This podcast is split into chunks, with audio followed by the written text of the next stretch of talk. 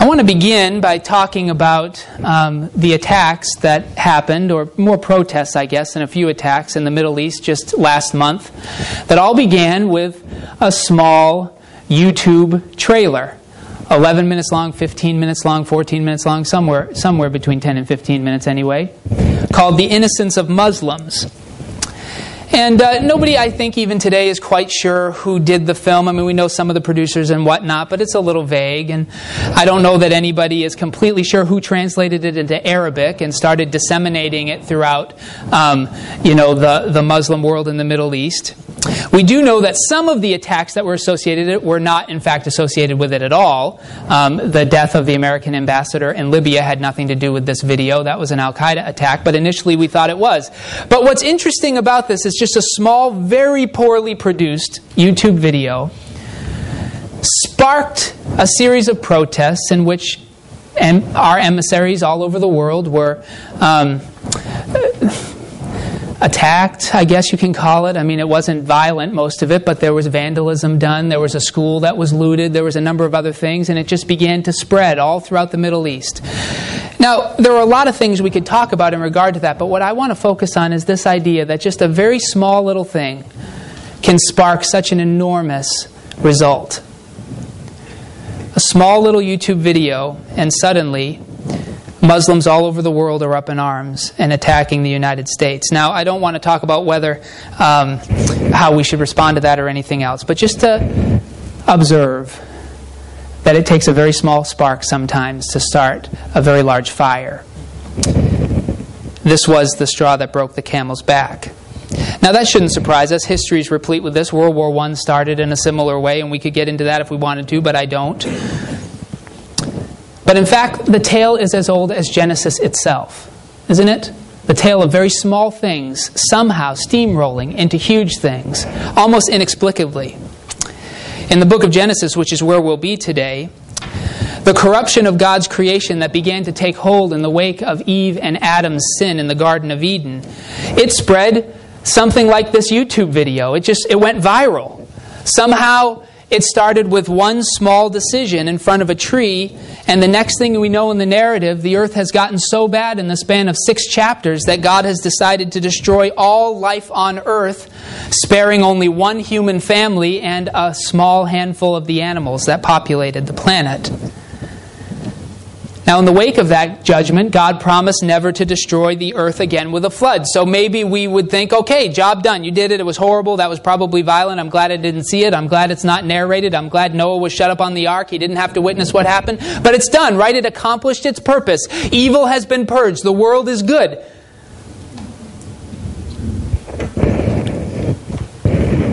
The corruption and evil that had overwhelmed the pre flood world, it remained.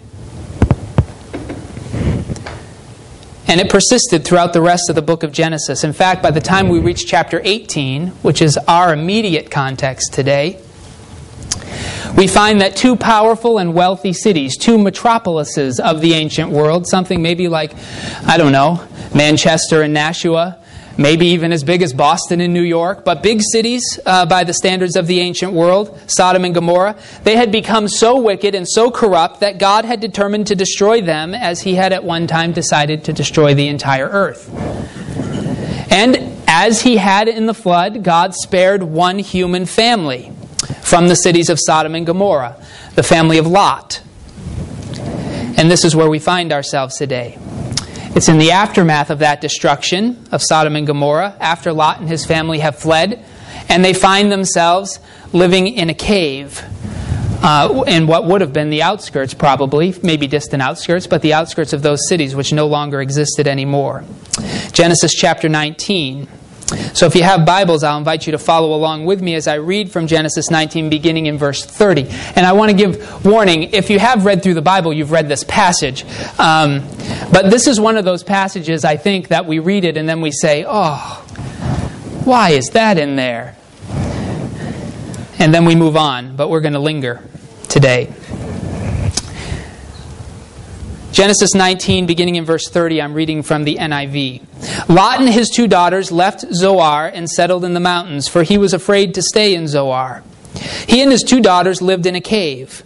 One day the older daughter said to the younger, Our father is old, and there's no man around here to give us children, as is the custom all over the earth. Let's get our father to drink wine and then sleep with him and preserve our family line through our father. That night, they got their father to drink wine, and the older daughter went in and slept with him. He was not aware of it when she lay down or when she got up. The next day, the older daughter said to the younger, Last night I slept with my father. Let's get him to drink wine again tonight, and you go in and sleep with him so we can preserve our family line through our father. So they got their father to drink wine that night also, and the younger daughter went in and slept with him. Again, he was not aware of it when she lay down or when she got up. So both of Lot's daughters became pregnant by their father. The older daughter had a son, and she named him Moab. Very important name. He's the father of the Moabites of today. The younger daughter also had a son, and she named him Ben Ami. He is the father of the Ammonites of today. What an uplifting passage, right? You wanted me to keep going. Maybe we'd get to something good. I mean, at its heart, Genesis 19, 30 to 38 is a story about incest as the origin of two nations who would harass the people of Israel throughout the rest of their history. Have you heard this passage preached on its own before? I haven't. Well, I did because I preached it once before, but uh, not before that. And honestly, are we really surprised? I mean, who would preach from this text? This is not on the short list of stories to teach to the kids out of Genesis, right? It's not exactly a story that begs to be applied to our lives. Or does it? However, some weeks ago, as we were ending our time in Grain Valley with the small congregation that I was pastoring, I challenged them to give me a passage that they had never heard preached from. And I promised I would preach it before I left. And uh, I will never do that again. this was it. And uh, I, I don't mean to put you through it, but the Lord seems to want you to sit through it if I'm reading Him correctly, and you can tell me whether I'm right about that at the end. How are we going to make sense of these events that occurred in the life of Lot? Why did the prophetic tradition of Israel preserve this story? I mean, what purpose does it serve in the book of Genesis? I mean, Lot's daughters get him drunk, they commit incest with him, two nations descend from those biblically vile acts. I mean, is this just a smear campaign on Moab and Ammon? Moses or whoever wrote Genesis sitting around the campfire with some friends and they're saying, but you know, I hate those Moabites. I can't stand those people. And somebody says, you know, they're just descendants of incest. Really? Well, let's put that in the book. Is it just a little convenient FYI? I don't think that this uncomfortable story should be dismissed that easily. In fact, on a closer reading, the story of Lot and the destruction of Sodom and Gomorrah that, that precipitated it is similar in so many respects to the story of Noah and the flood that I suspect that the writers of Genesis intended us to read these two stories side by side in order to understand what the prophetic tradition of Israel was trying to communicate through them. In fact, by reading the stories side by side, this rather strange tale of nation building through drunkenness and incest begins to take on greater significance. And essentially, at the heart of both stories, and these are our two points today, I believe, lie the twin dilemmas of the pervasiveness of evil and the challenge of retaining our faith in God in such a world as this. Now, there are just too many verses for us to read through the entirety of the story of Noah and the flood and the entirety of Lot's story in this sort of a context, so you can relax. I have no intention of putting you through that today. Instead, I want to summarize the highlights, the ways in which Noah's experiences and Lot's experiences have been compared and contrasted in Genesis, and I think out of that will come some meaning. Hopefully, substantial meaning, we'll see. In both the days of Noah and of Lot, God had determined to pass judgment on an apparently irredeemable people. God's decision in both cases was not some sort of redemption, it was not to send a prophet, it was not to send some sort of a message inviting the people to change their ways or to turn back. He didn't elect to do any of those things. Somehow, God's decision was total annihilation. In Noah's case, the judgment was to fall on all the earth. In Lot's case, it was just to fall in the twin cities in which he and his family lived. But let's face it, if you lived in Sodom and Gomorrah, it might as well be the whole earth, right? I mean, if God wiped Concord off the map, everyone who lives there could probably care less what happens in Jerusalem because their home is gone. But despite the differences in scope, both these stories narrate the violent response of God to intractable, apparently intractable evil. And in both stories, God elected to spare one family out of the many. Genesis tells us that Noah was spared, do you remember? Because of his righteousness before God. Now, Lot wasn't spared for his righteousness. We're not told that. He was spared probably because he was the nephew of Abraham and Abraham was chosen by God. But whatever the reason for their salvation, both Noah's family and that of Lot were spared a judgment that fell on the rest of the people with whom they were living. So that's a parallel. In the case of Noah, his entire family obeyed God and they all survived the judgment. Noah, his wife, his sons, and his sons' wives. They all, nobody said, Noah, you're crazy, there's no flood coming, and refused to get on the ark. They all went on and they all were saved. In the case of Lot, however, his sons in law, his daughter's husbands, or husbands to be, it's unclear, um, were not convinced that the judgment was really coming. They refused to follow Lot, even though they were offered, just like in the case of Abraham. And when God's judgment did come, Lot's own wife turned back and looked on the cities. We're not really told what her heart, where her heart was, but it apparently did not please God because she was turned into a pillar of salt. So only Lot survives the judgment of Sodom and Gomorrah along with his two daughters. And that puts the survival of his family into much greater peril than that of Noah. And that might explain a little bit why they go to the extremes that they do, but only mildly. So, parallels. Then, after having survived God's judgment and retaking the earth, Genesis tells us that Noah does what we expect a righteous person to do, right? He builds an altar. That's good. But the second thing he does doesn't turn out so well. He plants a vineyard, he grows the grapes, he ferments the grapes, he drinks, and he gets drunk. And then he does something that the Hebrew says. Uh, well, the Hebrew, what does the Hebrew say? Who even knows? It says he exposed his nakedness in his tent. Now, that, that could mean some specific things. My tendency is to think it means a very generic thing. That is a phrase used in Hebrew to say that a person does something sinful. They do, they do something shameful. Now, it can relate to sexual behavior, but it doesn't have to. And so, whatever Noah did, he got drunk and he did something that was uh, undignified in a sinful sense. He sinned. Who knows what he did? But he sinned. Lot, too. Do you notice the parallel? After surviving God's judgment, he too became drunk. Now, it was his daughter's idea, not his, but he certainly went along with it. And then he himself was involved in shameful behavior. We don't know what Noah's shameful behavior was, but we do know what Lot's was. You see the parallels? In response to Noah's shameful behavior, one of his sons, Ham, exposes his father's nakedness. Now, again, we don't know what that means, but what it does clearly imply is that he went in there, saw his father doing something he shouldn't have been doing, and decided it was time to get the rumor mill going. And he went running out and went and told his brothers, Look at what dad's doing in his tent. Thankfully for Noah, though, he had two other sons. And they had much greater respect for their father's honor. And so, whatever they did, they went into that tent and they covered their father's nakedness. They, they covered over his sin rather than mocking him or telling other people about it. But Lot is not in that situation. Lot doesn't have as many surviving relatives, and both of his daughters conspire to get him into the shameful behavior. He's not defended by any of his children. In fact, he's taken advantage of, but still the parallels are there. So there's quite a few parallels between these two stories, wouldn't you say? Now, at this point in the story, I, I, was accused the last time I preached this of digging a hole that I was never going to get out of. So if you imagine me right now, I'm digging. and I'm going to keep digging. And I promise I will get out. Um, and I hope I'll take you with me. I'm persuaded that Noah's shame should be considered far less culturally severe than Lot's. We're just not told what it is, but it probably was less severe. But nonetheless, both found themselves involved in various degrees of sin, despite the judgment of God they had witnessed. They just saw God destroy the, the whole earth, and both of them. They get, first thing they do is get drunk.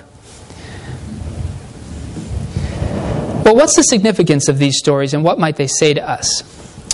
Now, I do want to say, and this is going to be a little hard for us, I guess, I want to suggest that Noah's and Lot's inebriated behaviors, the things they do while drunk, do seem intended to reveal something about human nature, something that remained substantially unaltered in the wake of God's judgment and even their salvation. Now, appreciating that revelation, though, it's, it's difficult in traditions like ours, which have come to understand all drinking of alcohol as a beverage as incompatible with godliness. Now, I would never question that stand. We have good reasons for requiring our people, uh, the, that kind of behavior of our people, of abstaining from alcohol consumption. But this was not written by Nazarenes. You know that. Genesis was written by the tradition of Israel, by Jewish tradition. And in the Jewish tradition, alcohol consumption has oftentimes been viewed less negatively. We would think, probably in our tradition, those of us who have been raised in it for a long time, that the sin was just in Noah raising the glass to his lips. We have to kind of divest ourselves of that if we're going to understand probably what's going on here. It's the Jewish tradition, I think, that's going to help us better comprehend what these stories are trying to say. Now, I'm particularly interested in the Jewish understanding of the festival of Purim. Are you familiar with this festival? Purim is a festival still practiced by Jewish people today which commemorates the events of the book of Esther. And it occurs roughly a month before Passover, and our Easter celebrations correspond with Passover. So it's about a month before Easter. Still celebrated today. It was being celebrated in Jesus' day. And in that festival, one of the traditional practices is drunkenness. Each Jewish person is encouraged to drink wine until they cannot tell the difference between the Hebrew phrases, Cursed be Haman and Blessed be Mordecai. Baruch Mordecai, Samu Haman. Until they can't tell the difference between those two. Why would you encourage drunkenness? Don't we talk about Judeo Christian ethics? Here's a, here's a quotation from a contemporary Jewish rabbi addressing that question. The Jewish people are asked that actually quite frequently. He says this The essence of this holiday is not emotive or intellectual. It's best captured by the soul, not the brain or the heart. When the wine has dulled the brain, when coherent thought has ceased to function, and the Jew, despite his intoxicated state, remains committed to his religion, he's captured the spirit of Purim. In other words, for many leaders in the Jewish tradition, drunkenness reveals the inner character and commitments of a person in ways often concealed by the higher functions of the brain and the heart. Have you heard so many non Jewish people say, But I was drunk, as though that excuses behavior? The Jewish tradition has said, What you do when you're drunk is who you are.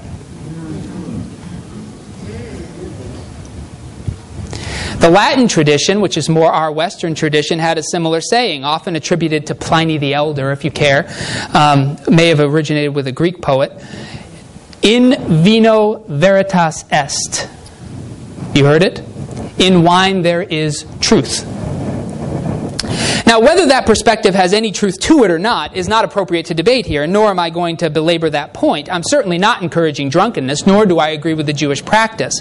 In fact, and this might be interesting for those of you who just like to take little notes here or there, it, the Apostle Paul may actually have been rejecting the festival of Purim specifically in the book of Ephesians when he wrote, Do not be drunk with wine, but instead be filled with the Spirit. He may have been prohibiting Christians from commemorating Purim. And interestingly enough, it's the only Jewish festival in practice in Jesus' day that Jesus is never said by the gospel writers to have taken part in. So it's interesting anyway. So I'm not encouraging that, but I raise the issue not to commend the behavior, but because I'm convinced that the narrative of Genesis has assumed this sort of a revealing quality of alcohol. In other words, for the writers of Genesis, the drunkenness of Noah and the drunkenness of Lot revealed their true natures. And both men at their cores, maybe more surprising for Noah than for Lot, were in fact corrupt. Take away their, fa- their faculties, and they will sin. In fact, this recognition of the corruption that permeates humanity seems to be the dominant theme of both stories, and that is why I've titled the first point The Pervasiveness of Sin. Con- this conviction is probably best expressed in Genesis chapter 8, so I'll invite you, if you're not there, to turn back to Genesis 8, and I'm going to begin reading now in verse 20. This is what God says just after the flood. Noah and the animals are coming out of the ark. Noah builds an altar to the Lord, and then this is where we are. Genesis 8, verse 20. Then Noah built an altar to the Lord, and taking some of all the clean animals and clean birds, he sacrificed burnt offerings on it. The Lord smelled the pleasing aroma and said in his heart, Never again will I curse the ground because of humans, even though every inclination of the human heart is evil from childhood.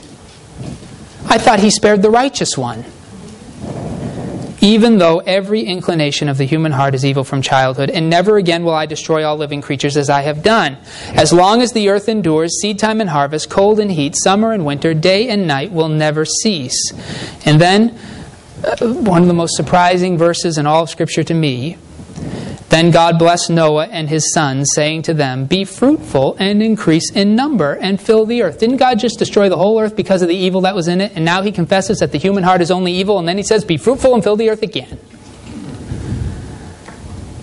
Whatever God's judgment had accomplished, whatever God's reasons for sparing any humans at all, it had not led to the transformation of Noah or of Ham nor had it led to the transformation of Lot or of his daughters. In fact, in the words of Genesis 8, every inclination of the human heart remained evil from childhood. And even more, for some undisclosed reason, God went on and told these thoroughly corrupted people to go fill the earth and subdue it again.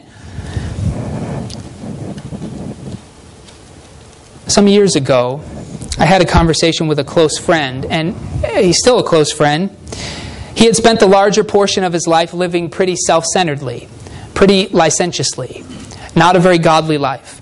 And by the time of our conversation, he had walked away from that life. He had embraced the call of Jesus, and he had invested himself deeply in the church and in the life of discipleship. So it was a success story. I was proud to be his friend. Um, he was just a wonderful human being who had come from so much and had given his heart so thoroughly to God. However, in that conversation, he asked me a question that perplexed me to no end. He said, Should I feel guilty feel guilty or remorseful for the life that I lived before coming to Jesus? Should I feel it? Should I feel that that life was evil, that it was shameful? Should I not want it anymore? When I inquired as to why he was asking those sorts of questions, he confessed that in his heart of hearts, when he was really honest with himself, he looked back on that life with fondness. He felt no evil or shame, he didn't feel it in his previous behaviors. In fact, he wished he could return to some of them. He had walked away from that life, and I think this says something about his character. Not because he felt the evil of those choices or because he agreed wholeheartedly with God's estimation of them, but because he was convicted that Jesus was the God of all creation, and Jesus said they were wrong, and Jesus knew more than he did. And so he had turned away from the lifestyle. Now, what I think that conversation confirmed in me is something that I think the prophetic tradition of Israel was getting at in the story of Noah and of Lot. Our human nature, the world in which we live, the circles and cycles in which we find ourselves have become so permeated by corruption that by and large we've lost the capacity as a people to comprehend and long for the world to be entirely as God would want it to be.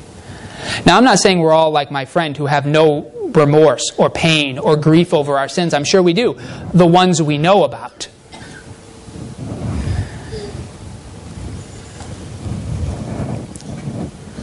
In the cases of Noah and of Lot, inebriation revealed them for what they were. Essentially, not that different from the people God had just destroyed. And I'm certainly not saying that as people were incapable of identifying any evil, but I do think it's safe to say that even Christians should be wary of trusting our own senses of right and wrong completely.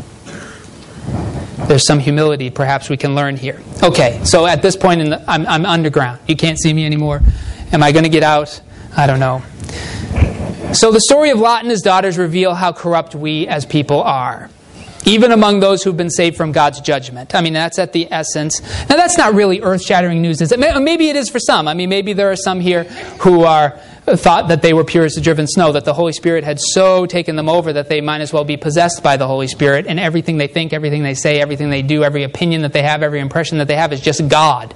You know, they might as well be God in the flesh. Maybe there are some here, and I, this will be earth shattering news for you, I suppose. That's not me, and probably not most of us. We understand our brokenness and our need. But that's more of a foundational observation for what I think is at stake in these stories. As graphically as they depict the despicable lengths to which humans are capable of going to satisfy our own needs and desires, they also reveal something less dire and more hopeful. And this is the heart of the sermon. Have you ever stopped to consider the depths of evil out of which God has worked to bring good? We're all here descendants of Noah. Apparently, he was corrupt, and even more, I'm glad that God spared him. I don't know if you are. And even more, it was one of Noah's descendants, Abraham, that God chose to bring redemption and salvation to the whole of humanity. So, this mercy is good for us. Abraham, too, was corrupt, though, and his story has ugliness of its own. He's not pure as the driven snow. Abraham's grandchildren, Jacob and Esau, were no less duplicitous, and Jacob's children conspired to sell their brother Joseph into slavery. I mean, this is not, reading Genesis is not like reading the, uh, the kind of family you'd want to grow up in. Their descendants, the Israelites, tested God time and time again and eventually became so entrenched in evil that God destroyed them as he had destroyed the earth in the flood in Sodom and Gomorrah in Genesis 19, 18 and 19.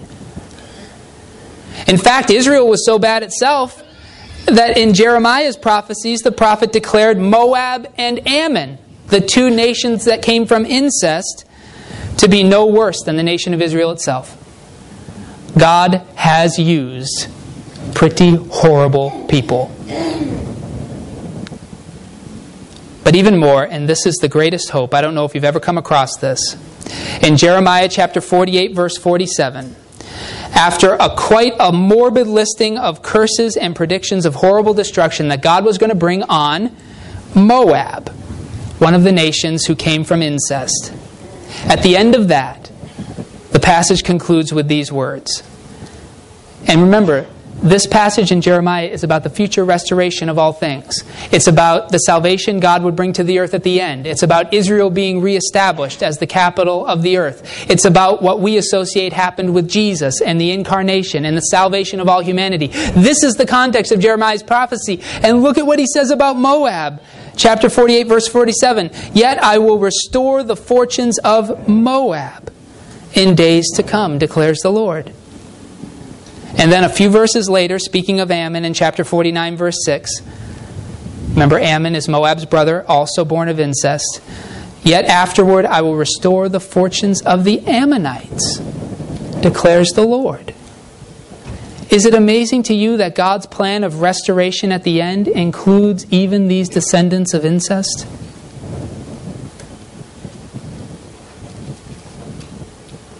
In fact, through all these corrupt generations and failed pursuits of righteousness, God has brought the message of redemption and salvation to us all. Irrespective of our histories and genealogies, all humans have been offered salvation through Israel and by the life, ministry, death, resurrection, and ascension of God in the flesh, Jesus Christ. God has brought is bringing and will bring good out of seemingly intractable evil. Can you imagine those two nights in that cave? How could any good ever come from that? And yet, God, in His grace, will save Moab and Ammon. Jesus' teaching has not promised that only good would come to his people. Quite to the contrary, the pervasive corruption of humanity and the world which we inhabit almost guarantees that each of us will be touched by evil at some point in our lives, some to much greater degrees than other, and that's a question we'll all have for the Lord why we didn't equally share the suffering.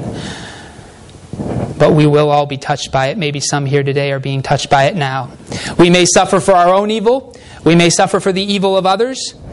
We may suffer for the evil which has corrupted this world and has made it so inhospitable, uh, inhospitable to our lives and thriving. We think of the hurricane crashing down on the East Coast today as one of those consequences, perhaps.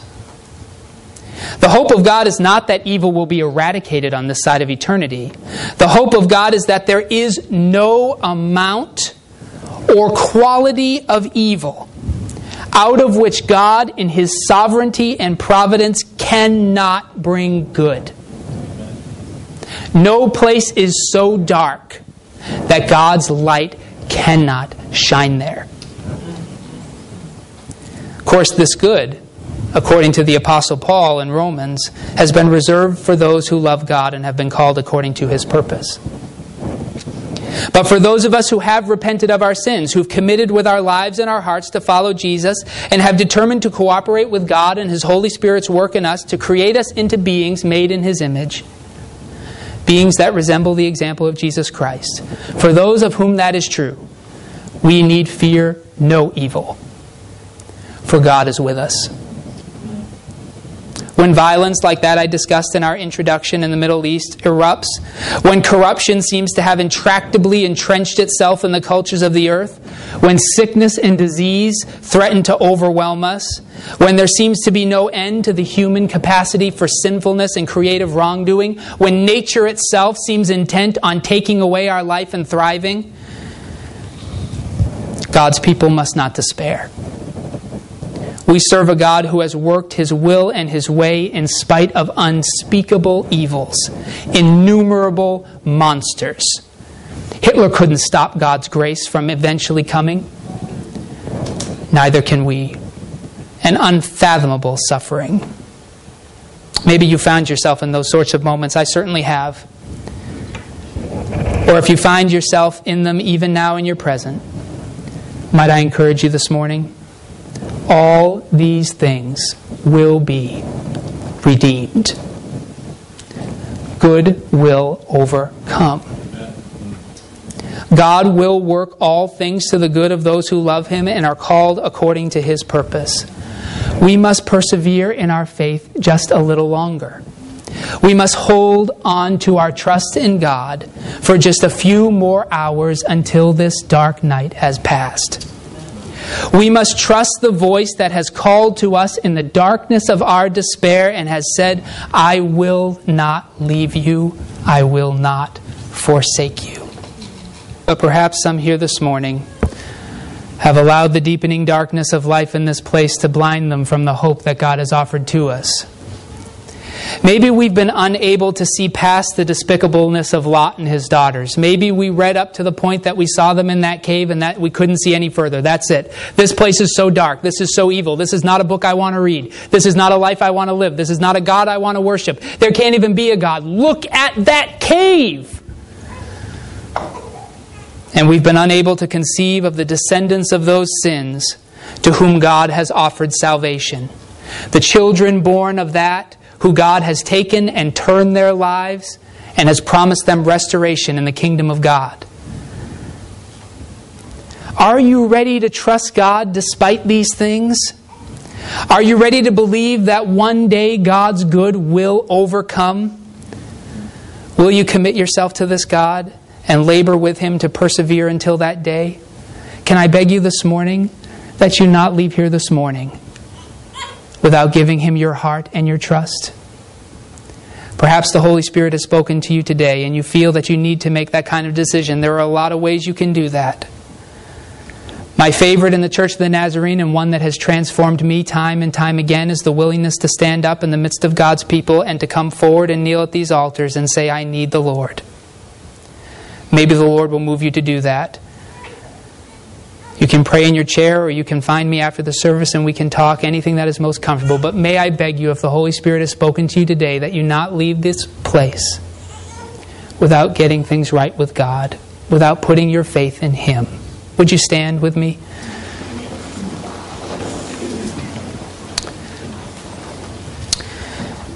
If you would close your eyes and bow your heads, and with all eyes closed and heads bowed, if the Holy Spirit has spoken to you today and you know that you need to give, do business with God, you need to put your faith in God despite the darkness, or perhaps you are a manufacturer of the darkness in which you find yourself and you have not been willing to believe that God's way is the right way. Perhaps today you need to take hold of the truth that God doesn't want you in that cave. God wants you in His kingdom.